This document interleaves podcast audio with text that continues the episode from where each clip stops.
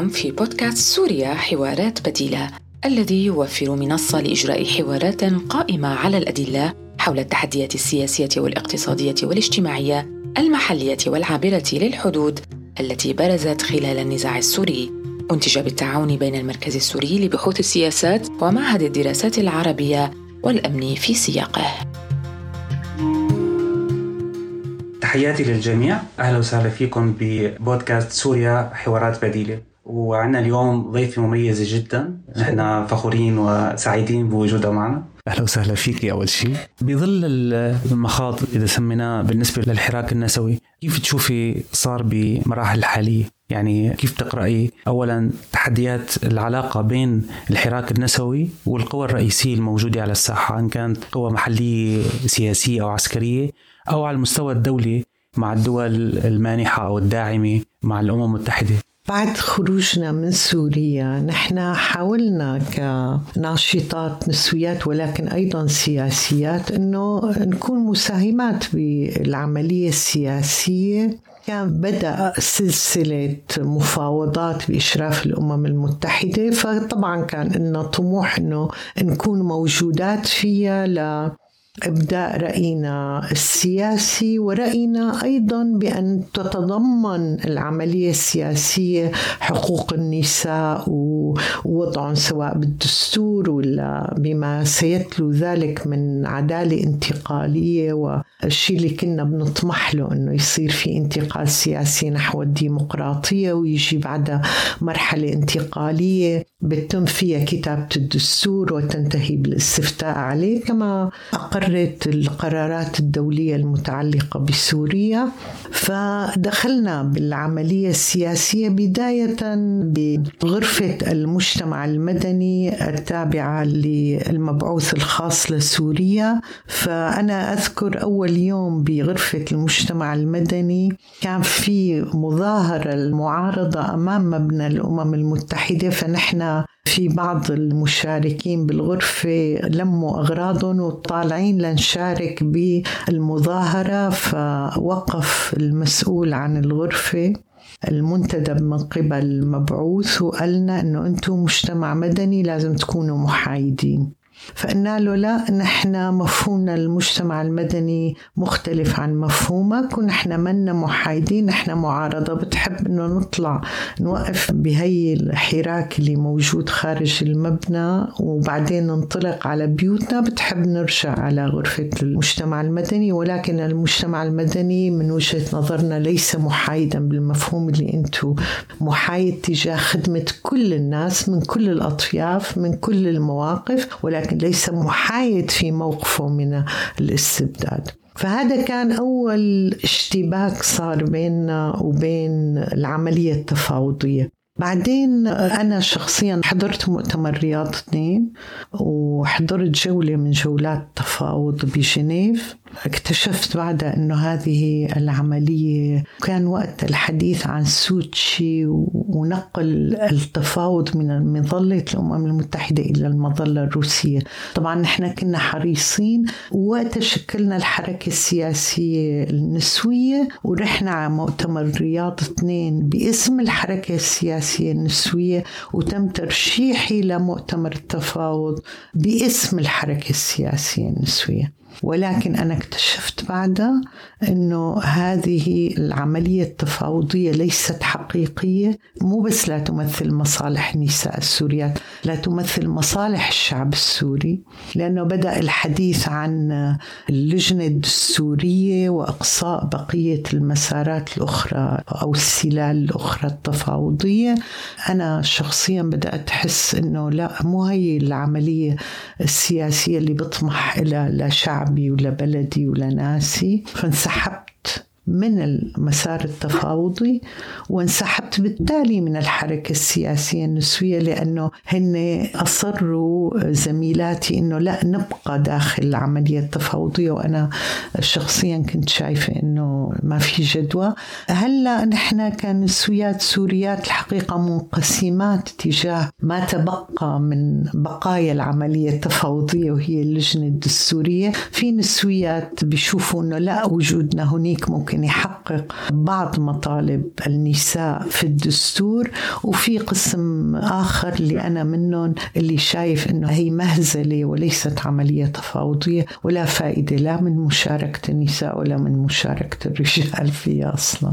مين الشركاء السياسيين للحركات النسوية؟ إن كانت بشكل صريح وواضح أو بشكل ضمني ومين خصومة إن كان على مستوى القوى المحلية بلشنا أو على مستوى ليس لدينا حلفاء. الكل خصوم. النظام خصمنا. قوى الأمر الواقع خصمنا. قوى الدينية المؤثرة على المجتمع خصمنا. والآن المعارضة خصمنا. وللأسف قسم كبير من المفكرين والكتاب اللي كنا بنعتقد أنه ممكن يكونوا حلفاء لنا بدأوا يكتبوا بالفترة الأخيرة ضد الحركة النسوية السورية. بدأ يظهر جهلهم بالحركة النسوية السورية. بدأ تظهر عندهم مواقف ذكورية حتى من بعض الأشخاص اللي كنا بنعتبرهم ممكن يكونوا مستقبلا مؤيدين لنا ليس لنا حلفاء الكل خصوم. مفهوم وهي مشكلة الحركة النسوية السورية. ما بعرف إذا أنت حليف حتى ما أشم لك ما هلا أكيد أنا بعتبر حالي ماني خصم بالعكس. بس أنا ماني قوة سياسية. هاي المشكلة إنه نحن عم نحكي عن أوزان قوى عم نعتبر كلها عم تساهم بالتضييق. واللي أنا برأيي هذا ما بيختلف عن فكرة الخصوم للمجتمع السوري. يعني القوى السياسية الحالية ما بنشوف فيها حليف للمستقبل بشكل الحالي. بنشوف فيها تبني لاستبداد لسياسات أمنية بوليسية لاستباحة من قبل قوى خارجية. فنحن ما بصورة سياسية مبشرة لأي من الحركات التقدمية أو الحركات اللي هي بتحلم بالتغيير. وأكيد جزء من الحركة النسوية. لكن بتحاول أفهم منك تفاصيل أكثر. في زيادة بمشاركة النساء بالحركات السياسية المختلفة وبالقوى السياسية هذا ما قدر يشكل روابط ضغط لمواقف أكثر تقدمية أو أكثر قربا من حقوق النساء ولا برأيك هذا ما ساهم بالتغيير؟ الحقيقة إذا استثنينا اسمين أو ثلاثة من النساء اللي فعلا هن لهم مواقف سياسية فكر سياسي كل ما تبقى من نساء موجودات بالأجسام السياسية هن للأسف صورة تجميلية لتيارات سياسية للأحزاب لهيئات التفاوض أو أجسام اللي موجودة بهيئات التفاوض. وهذا يعني ليس سرا مع احترامي للجميع. بدي نوه لشغلة. حتى الإدارة الذاتية اللي الغرب عم بيطنطن قديش عاملة رئاسة مشتركة وأصدرت عقد اجتماعي وحقوق المرأة هذا كله عبارة عن بروباغندا غير حقيقية. أوضاع النساء بهديك المنطقة لا تختلف عن أوضاع النساء بأي منطقة تحت سيطرة سلطات الأمر الواقع.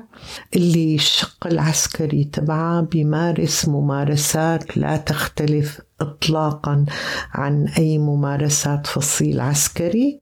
للأسف كنا بنتمنى لو في منطقة بسوريا فعلا تتبنى الأفكار اللي ممكن تحافظ على حقوق النساء ولكن للأسف على أرض الواقع ما في شيء من هذا على الإطلاق. رغم إنه بالإدارة الذاتية مثل ما انت قلتي إنه القوى العسكرية والأمنية هي العصب السلطة لكن انت بتشوفي مبادرات مثل المحاكم الخاصة بالنساء أو المبادرات والاتحادات اللي نشأت بتشوفيها شكلية وليست بالعنف تماما. هي شكلية وبعدين تقتصر على المدن الكبيرة الموجودة بالمنطقة. لما بتروح أنت على الأرياف أصلا الحقيقة المجتمع الدولي من فترة كنا بلقاء مع جهة دولية يفترض إنه على صلة بالواقع السوري اضطر اضطريت أشرح لهم أنا منطقة الشرقيه من سوريا. كيف توزع قوى الأمر الواقع؟ يعني الإدارة الذاتية بالنتيجة موجودة بقامشلي والحسكه بالشمال بينما بقية المنطقة هي تحت سيطرة العشائر. الغرب الفرات تحت سيطرة الميليشيات الإيرانية وقوى النظام. ما كانوا بيعرفوا هي المعلومة الغريب بالموضوع وهي جهة يفترض أنها ضليعة بالوضع السوري. اضطريت أشرح لهم وضع المدن بالمنطقة الشرقية وكل مدينة مين مسيطر عليها؟ لأنه في نص المدينة مسيطر عليه حدا ونص حدا تاني. الأرياف مثلا تحت سلطة العشائر وليس تحت سلطة أي فصيل عسكري. الأرياف بشكل عام بسوريا اللي بيحطوا لون أحمر لسيطرة النظام هي ليست تحت سيطرة النظام هي تحت سيطرة القوى الموجودة على الأرض يعني ممكن ضيعة بشي محل بيسيطر عليها رئيس العشيرة أو أزعر قادة ميليشيا. محلية مؤلفة من بضع شباب حاملين بواريد فالحقيقة الوضع بسوريا هي مهمة كمان مراكز الأبحاث. اللي حكينا بداية أنه كيف لازم ينوجد مراكز أبحاث معنية ببحث الواقع على الأرض. ويمكن أول شيء بدنا نعرف أنه كل نقطة من سوريا تحت سيطرة مين. وهذا غير معروف حتى للقوى قصدي المنظمات الدولية اللي بتعتبر أنه هي معنية بالواقع السوري يعني تماما هاي الفكرة اللي عم نربط بين الإنتاج البحثي والحوار والبدائل بناء على أولويات مجتمعية بتخلينا نشوف حجم الثغرات الموجودة أو حجم الإنتاج المعرفي الكثيف عن سوريا اللي أحيانا كثير بيكون تكرار لمعلومات أو اختزال لها باتجاهات معينة بدون ما يكون في تحليل موضوعي. بدي أسألك أكثر هلأ بالتعقيدات التحديات الداخلية للحراك السياسي النسوي. أو إذا بدك مثل ما قلتي شوي مدني مغلف في سياسي أو سياسي مغلف مدني. وين بتشوفي النقاط الرئيسية اللي بتحسي فيها خلل بالنسبة للحراك النسوي بالوضع الحالي؟ يعني كيف بتشخصيه كأولويات أو كتحديات كبرى بتواجهها حاليا؟ يعني ما بدي ادعي شيء غير موجود على أرض الواقع، نحن عم نحاول نوصل للناشطات اللي موجودات داخل سوريا، عم نحاول نوصل لأكبر قدر ممكن، ولكن إمكانياتنا ضعيفة حقيقة. يعني ما بدي ادعي شيء ما موجود. ولكن نحن عم نحاول على قدر استطاعتنا إنه نوصل لأكبر قدر ممكن. حاليا نحن عم نركز على الناشطات النسويات لأنه هن ممكن يكون ركائز لنشر الفكر المتعلق بحقوق النساء داخل مجتمعاتهم. يعني نحن ما عم نعمل تدريبات مثلا للنساء النازحات أو لا نحن عم نركز هلأ على الناشطات النسويات. ليكونوا محركين للحركه لتمكينهم معرفيا حتى يكونوا هن اللي رح ياخذوا الخطوة القادمة بنشر هذا الوعي مجتمعيا عندنا محاولات لإشراك الرجال إشراك الشباب بهذا. للآن محاولاتنا ما كتير ناجحة ولكن متأملين أنه نركز على هذا الموضوع مستقبليا كمان. القوى الخارجية لا بنسمع كثير على فكرة دعم الاتحاد الأوروبي أو دعم الأمم المتحدة لقضايا المرأة. برأيك لأي درجة هي الدعم من قبل المانحين أو من قبل الدول اللي بتعلن دعمها لحقوق النساء كان فعال كان إيجابي أو وين بيتطلب تعديل إذا في شايفة عليه ملاحظات؟ يعني ما بعرف شو بدي أحكي بهذا الموضوع لأنه الحقيقة هذا الدعم مخيب جدا للآمال. إحنا بعد ما تم إصدار الأجندة المشتركة لمناهضة العنف ضد المرأة قمنا بعدة لقاءات مناصرة مع قوى دولية ومن بينات الاتحاد الأوروبي. فطالبنا على الأقل لمناهضة العنف ضد المرأة أنه يكون في مآوى للنساء المعنفات. يعني أنا إذا امرأة معرضة للعنف يعني أول شيء بدي أمن لها مأوى لا. نحن لا يحق لنا تحويل أي مبلغ لداخل سوريا. وحاليا سياسة الاتحاد الأوروبي هو أن يكون الدعم كله لداخل سوريا. فأنا بآخر لقاء قلت لهم في عنا مثل سوري بيقول صحيح لا تقسم وما تسوم لا تاكل وكل لا تشبع. فأنتوا عم تقولوا لنا أنتوا لازم توجهوا مشاريعكم لداخل سوريا وممنوع نحول أموال لداخل سوريا وما بدكم يانا نعمل مشاريع للست ملايين نازح موجود في دول الجوار. لا اشتغلوا داخل سوريا ولا تشتغلوا بدول الجوار مع إنه في ست ملايين لاجئ موجودين بدول الجوار. وأوضاعهم سيئة جدا. وأوضاعهم سيئة جدا جدا يعني الحقيقة أكثر نساء متضررات بما حدث هن اللاجئات والنازحات والمعتقلات واللي كانوا بأماكن الحصار معروفة هي المسألة. فقلنا لهم إنه طيب ما فينا نحول أموال داخل سوريا. خلونا نشتغل مع اللاجئات في دول الجوار. لا ما بيصير. بدكم تشتغلوا داخل سوريا وما بصير تحولوا أموال.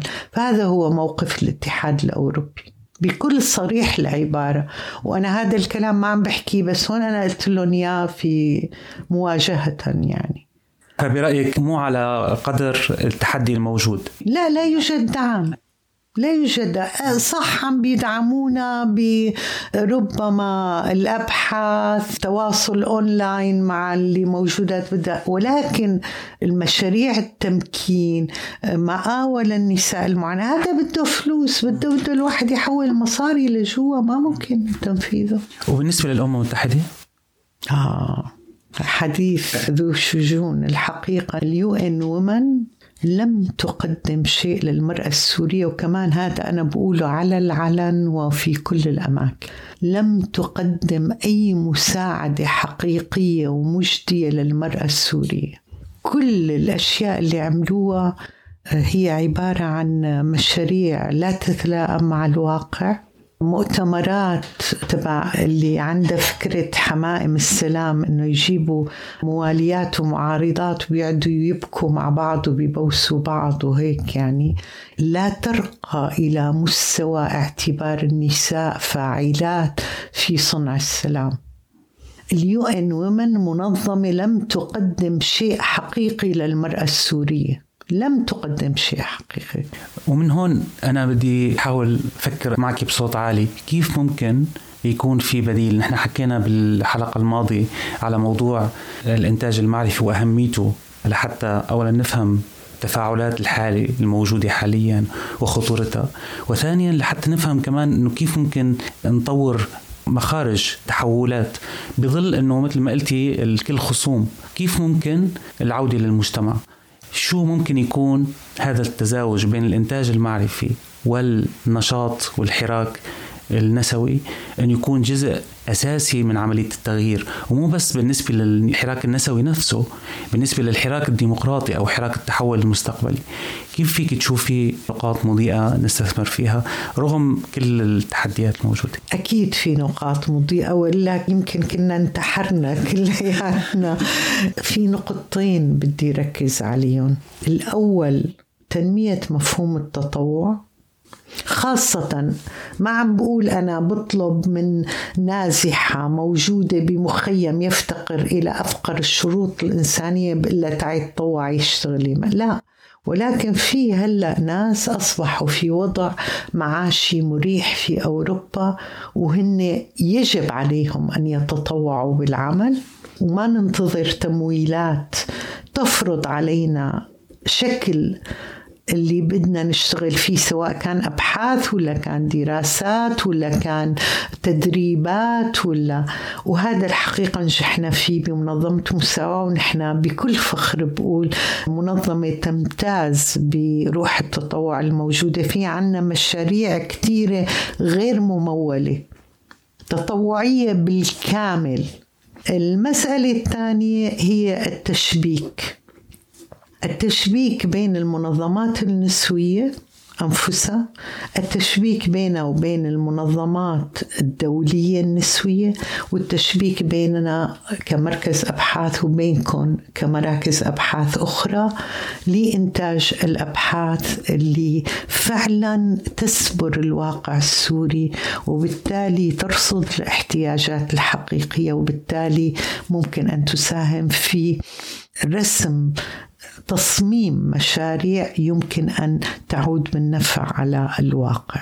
فهدول النقاط مضيئة جدا بوجود الكثير من السوريات والسوريين اللي قلبهم على البلد واللي فعلا صادقين بأنه بدنا نوصل لمرحلة يرجع فيها بلدنا مش بلدنا بس العالم كله يرجع أكثر إنسانية أكثر حفاظا على حريات وحقوق البشر.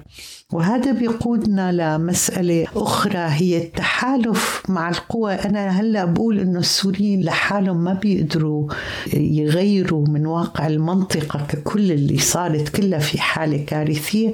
وإنما التحالف في قوى كتير صديقة قوى مؤيدة قوى مؤمنة بحقوق الشعوب قوى مؤمنة بالحرية بالحقوق بحقوق الإنسان. هدول كلهم حلفاء لنا صحيح قلت قبل شوي إنه نحن كلهم ضدنا كلهم ضدنا كقوى سياسية سورية ولكن في لنا حلفاء بالخارج مؤمنين بحقوق الإنسان مؤمنين بحقوق النساء مؤمنين بقضايا الشعوب العادلة. هدول كلياتهم في أحزاب في منظمات مجتمع مدني كلياتها ممكن نتحالف معها ونشبك معها ونشكل قوه ربما ليس الجيل القادم ولكن الجيل اللي بعده يغير يفك يفكك هذا النظام الرأسمالي الذكوري العالمي الموجود إلى نظام أكثر عدالة وإنسانية.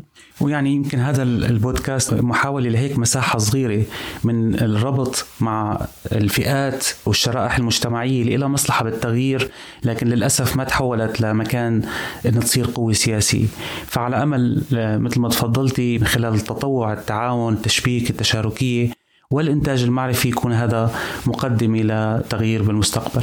أنا بدي أتشكرك على هذا الحوار الشيق والغني وتشرفتينا وبدي أتشكر كمان كل الزميلات والزملاء المستمعين متابعتنا بالحلقتين وشكرا كثير. شكرا كثير لهالمشروع الهام ولهذا اللقاء الممتع. تسلمي. يعطيك العافية.